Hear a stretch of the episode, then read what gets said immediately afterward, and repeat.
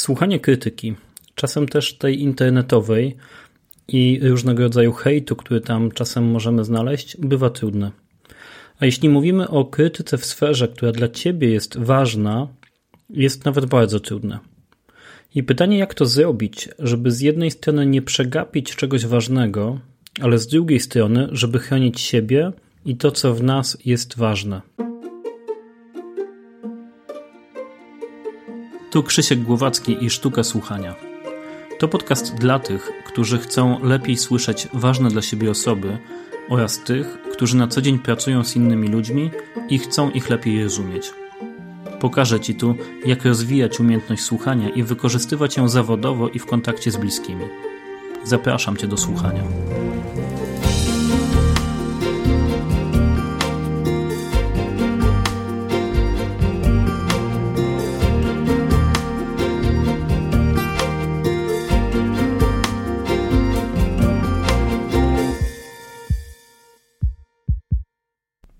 Na początku chcę się z Tobą podzielić krótką historię.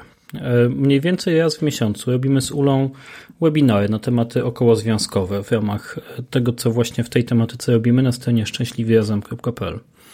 I potem często dostajemy maile od osób, które te webinary widziały, które w nich uczestniczyły i bywa tak, że one są dość skrajne. Jakiś czas temu dostaliśmy taki komentarz mówiący o tym, że te webinary dla kogoś były bardzo ważne i właściwie po każdym webinarze takie opinie dostajemy. Ale kilka tygodni temu dostaliśmy też informację o tym, że nie da się nas słuchać, czy osoba, która to pisała, mówi, że nie jest w stanie nas słuchać, dlatego że zbyt często używamy słowa jakby. E, pierwsze opinie niosą, drugie podcinają skrzydła, o ile nie nauczymy się na nie odpowiednio reagować. I teraz myślę sobie, że słuchanie takiej krytyki, słuchanie czasem też mocniejszych uwag, czy mocniejszych e, sformułowań gdzieś tam podchodzących pod hejt, może nam podciąć skrzydła. Może być czymś, co będzie nas zniechęcać przed tym, żeby pokazywać się ludziom z wartościami, które w sobie nosimy.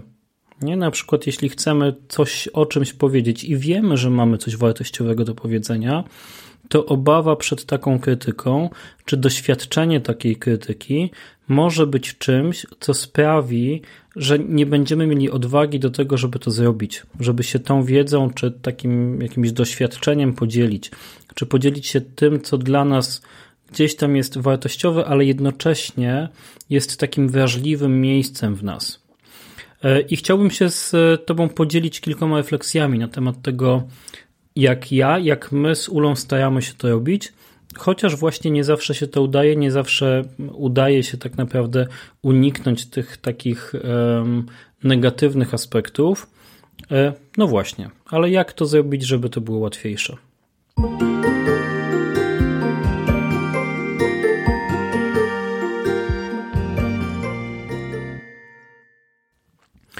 I na początek chcę Ci powiedzieć jeszcze, że to jest trudna walka w kontekście skrajności.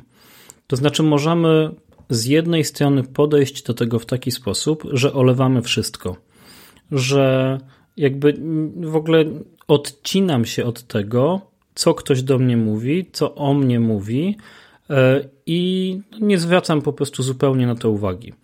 Ja mam poczucie, że to jest trudne, tak naprawdę. W sensie dla mnie to byłoby trudne. Być może ktoś to potrafi, może to jakby funkcjonuje e, u niego. Natomiast ja tak bym nie potrafił pewnie. Dlatego, że miałbym poczucie, że jednocześnie znieczulam się i wycinam też jakby inne rzeczy. W sensie nie da się e, wyciąć selektywnie pewnych komunikatów, bo to też sprawi, że ja przestanę zwracać uwagę na te, które są cenne, które są ważne. Druga skrajność jest taka, że będę się przejmował wszystkim. E, I to będzie mnie paraliżować. To będzie sprawiać, że ja się będę bał działania. E, I myślę sobie, że to też nie jest dobre. W związku z czym istotne jest to, żeby tutaj wypośrodkować i wiedzieć, co wyciąć, na co nie zwracać uwagi, a co zostawić. E, I ilekroć o krytyce mówię, ilekroć mówię właśnie o takim wycinaniu pewnych rzeczy, to przypomina mi się Mały Książę, który mówił o tym, że baobaby trzeba wycinać czy wyrzucać, wyrywać e, bardzo szybko, bo one szybko się rozrastają e, i potem mają taką moc, żeby rozsadzić całą planetę. Ja trochę mam poczucie, że z krytyką też tak jest, że jeśli ja usłyszę coś negatywnego na swój temat i to trafi w moje czułe miejsce i zapuści korzenie, zasieje taką wątpliwość, bo to jest e, to, co ta krytyka tak naprawdę robi. Jeśli ta wątpliwość zapuści we mnie korzenie i podpowie mi, wiesz co, Krzysiek, jakby to, co ty robisz, to w ogóle nie jest wartościowe. Znaczy, w to bym pewnie nie uwierzył, bo to jest zbyt grubymi nićmi szyte, ale mm, jeśli ktoś mi podpowiada coś takiego, że e, weź, jakby mm, są takie sytuacje, w których nie potrafisz słuchać własnej żony albo własnych dzieci, e, jak ty w ogóle masz czelność uczyć kogoś słuchania i mówić o słuchaniu, to mam poczucie, że tak, są takie momenty, w których ja niewystarczająco dobrze słucham sam, no i wtedy pytanie, jak ja mam czelność, nie? Ale do tego za chwilę dojdziemy, dlaczego tą czelność mam. E, i tutaj jeszcze jedna taka uwaga, że ta krytyka będzie nas szczególnie dotykać w momencie, kiedy my w jakimś aspekcie nie do końca jesteśmy pewni swojej wartości. E, I no właśnie, jeśli znajdzie taki, taką szczelinę w naszych drzwiach, że my pozwolimy tej wątpliwości się zasiać i zapuścić korzenie, nie? Właśnie w kontekście tego przykładu, o którym mówiłem. E, natomiast to też e, może mieć na nas szczególnie duży wpływ w momencie, kiedy my e, jakoś sprzedajemy siebie w takim pozytywnym aspekcie. To znaczy, to, co sprzedajemy, jest dla nas ważne, w jaki sposób jest istotne i dotyka nas na poziomie takiej tożsamości. W sensie, jeśli mamy poczucie, że ktoś krytykując naszą pracę, jednocześnie krytykuje nas. I teraz myślę sobie, że można próbować tego uniknąć, to z jednej strony, ale z drugiej strony, wtedy, kiedy my tego nie unikamy, wtedy, kiedy my rzeczywiście jakby trochę dajemy to, co w nas jest najgłębsze i najcenniejsze, to my też jesteśmy bardziej autentyczni. I mam poczucie, że dzięki temu jesteśmy w stanie dotrzeć i poruszyć e, ludzi trochę bardziej. Ja tak przynajmniej to widzę.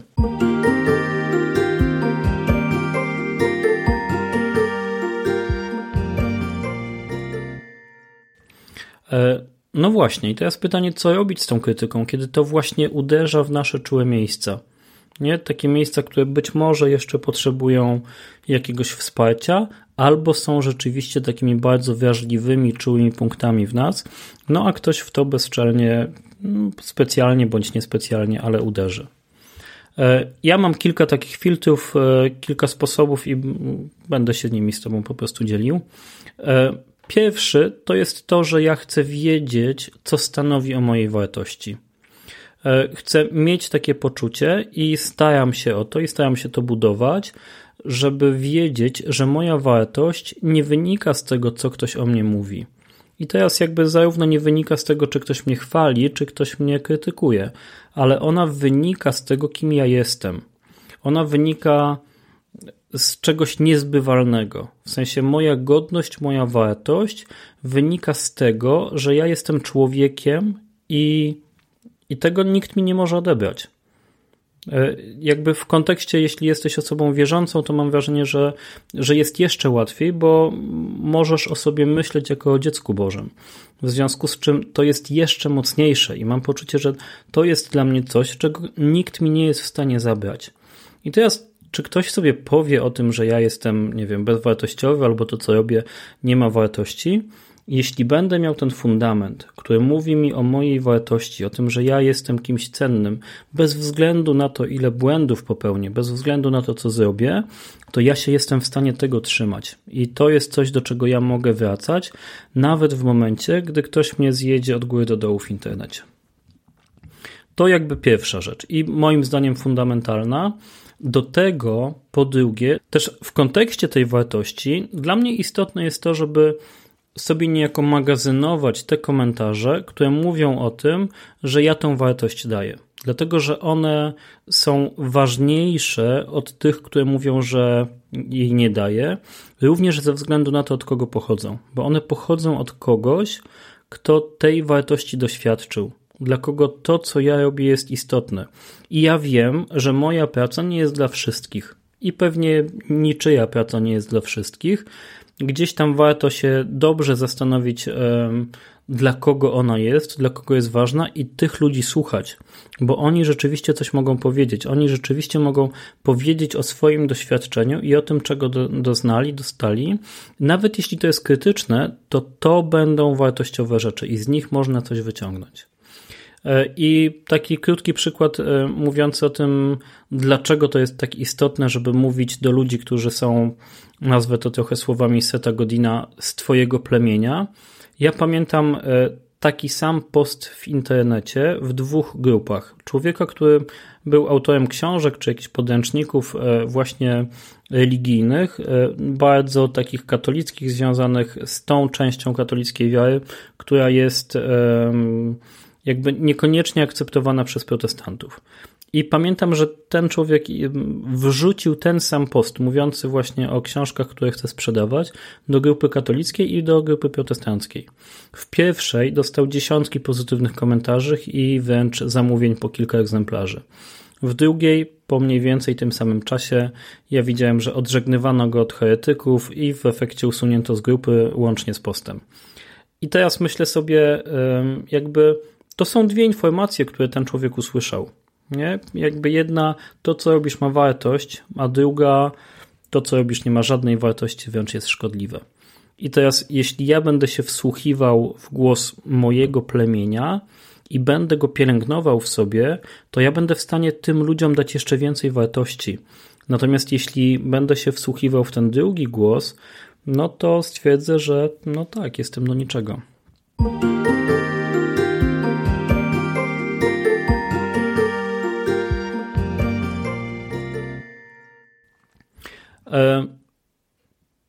Trzecia myśl, o ile dobrze liczę, to to, żeby chcecie zachęcić do tego, żeby unikać porównań.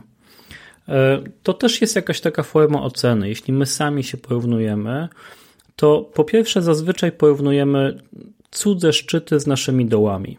Nie? Wchodzimy na Instagrama, widzimy, jakie inni ludzie mają fajne życie, kiedy są akurat na wakacjach, a jednocześnie zastanawiamy się, co tu zrobić, żeby się nie potknąć o własny bałagan w domu. E, I porównujemy się też na różnych etapach podróży. Nie? Zobacz, że często jeśli porównujemy się, to widzimy, że ktoś odniósł sukces, ale tak naprawdę nie widzimy, ile lat on już tą drogą idzie i kiedy doszedł w to miejsce, w którym my byśmy chcieli być. Nie? A sami jesteśmy gdzieś tam na, na początku tej podróży. E, I to tak naprawdę nic nie daje. Znaczy, jedyne porównanie, które jakoś tam może mieć sens, choć też ja jestem, szczerze powiedziawszy, mm, sceptyczny co do tego, to porównywanie się z samym sobą wczoraj, nie? gdzie jestem i trochę patrzenie na drogę, którą już przeszliśmy. To, to myślę, że może mieć sens.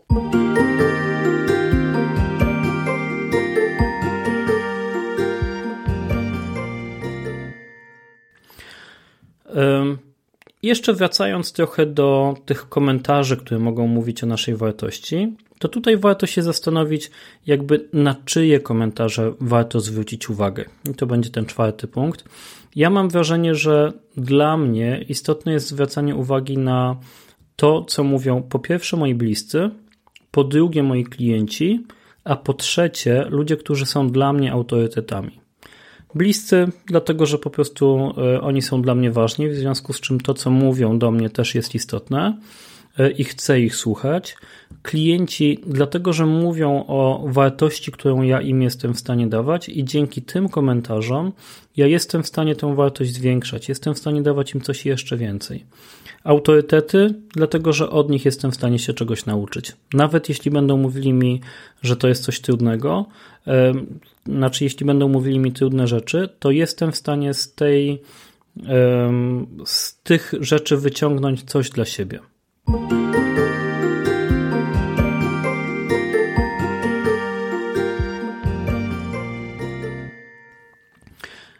I wreszcie ostatnia rzecz, o której chcę Ci powiedzieć, to ten moment, kiedy doznajesz krytyki i kiedy ona cię rzeczywiście boli, kiedy widzisz, że ona jakoś podcina ci skrzydła, chcę cię zaprosić do tego, żeby przyjrzeć się temu, jakby w co to tak naprawdę uderza.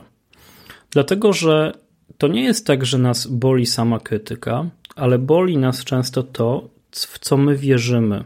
A krytyka tylko ten punkt trochę uwypukla. Ona pokazuje pewne rzeczy, czy hejt może to, to robić.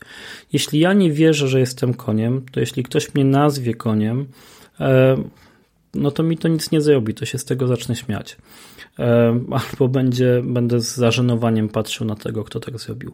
Ale jeśli mam jakieś podejrzenie, że coś we mnie końskiego może być, no to ja się będę zastanawiał, nie? I to mnie może ubóc, w sensie to mnie może zranić jakoś.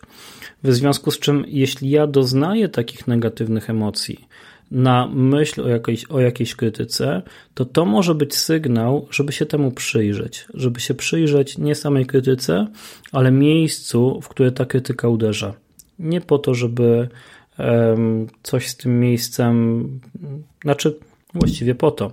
Po to, żeby tym miejscem się zaopiekować i zobaczyć sobie, co ja z tym mogę zrobić. Nie? E, ta krytyka może być dla mnie takim właśnie cennym źródłem informacji. E, zachęcam Cię do tego, żeby przyjrzeć się tym kilku rzeczom, żeby z jednej strony właśnie e, wiedzieć, że nie ma co ulegać skrajnościom, żeby wiedzieć, co stanowi o Twojej wartości, żeby wiedzieć, kogo chcesz słuchać i komu chcesz dawać prawo do tego, żeby mógł mówić o Twojej wartości, o tym, jaką wartość w tym, co robisz, on odkrywa, jaką wartość dla siebie bierze. Zachęcam Cię do unikania porównań, zachęcam Cię do budowania w sobie takiego magazynu dobrych komentarzy, który rzeczywiście będzie prowadził do tego, że będziesz e, mieć taką świadomość, że to, co robisz, ma wartość, bo to jest jakby coś, no właśnie, co będzie dawać siłę.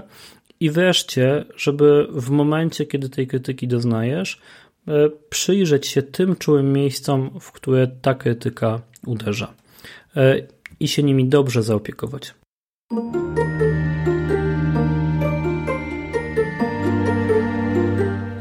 Dzięki wielkie, że dotrwałeś, dotrwałeś do końca. Mam nadzieję, że to dla Ciebie jest duża wartość i tradycyjnie będę Cię zachęcał do tego, że jeśli ten podcast jest dla Ciebie czymś wartościowym, to podaj go proszę dalej. Podeślij komuś, kto być może z tego będzie w stanie skorzystać, a jeśli chcesz dostawać powiadomienia o kolejnych odcinkach, to zapraszam Cię na www.sztukasłuchania.pl łamane przez podcast i tam jesteś w stanie się zapisać i przy każdym nowym odcinku będziesz dostawać powiadomienia. Dobrego dnia, dobrego wieczoru, o której jakiejkolwiek porze słuchasz.